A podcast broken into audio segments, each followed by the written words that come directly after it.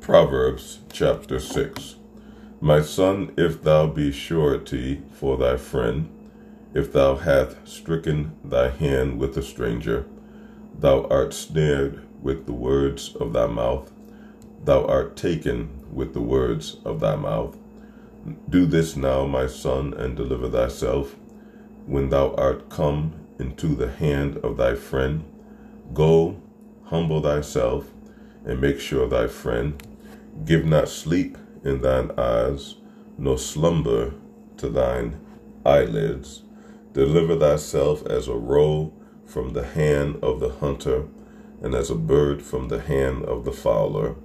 Go to the ant, thou sluggard, consider her ways, and be wise, which having no guide, overseer, or ruler, provideth her meat in the summer, and gather her food in the harvest. How long wilt thou sleep, O sluggard?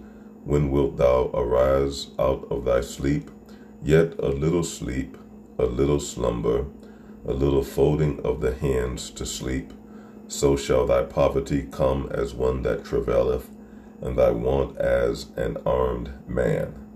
A naughty person, a wicked man, walketh with a forward mouth. He winketh with his eyes, he speaketh with his feet, he teacheth with his fingers. Forwardness is in his heart. He devised mischief continually. He soweth discord.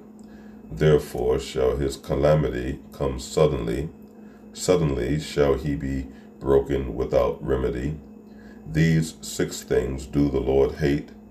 Yea, 7 are an abomination unto him: a proud look, a lying tongue, and hands that shed innocent blood, and heart that devise wicked imagination, feet that be swift in running to mischief, a false witness that speaketh lies, and he that sowed discord among brethren. My son, keep thy father's commandment, and forsake not the law of thy mother.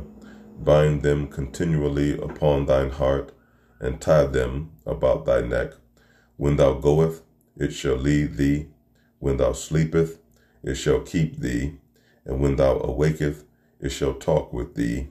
For the commandment is a lamp, and the law is light, and reproofs of instruction are the way of life, to keep thee from the evil woman, from the flattery of the tongue of a strange woman.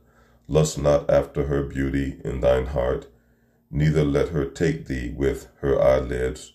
For by means of a whorish woman a man is brought to a piece of bread, and the adulteress will hunt for the precious life. Can a man take fire in his bosom, and his clothes not be burned? Can one go upon hot coals, and his feet not be burned? So he that go into his neighbor's wife, whosoever touch her, shall not be innocent. Men, do not despise a thief, if he steal to satisfy his soul when he is hungry. But if he be found, he shall restore 7-fold. He shall give all the substance of his house. But whoso commit adultery with a woman lacketh understanding.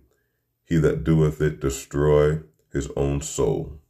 A wound and dishonor shall he get, and his reproach shall not be wiped away.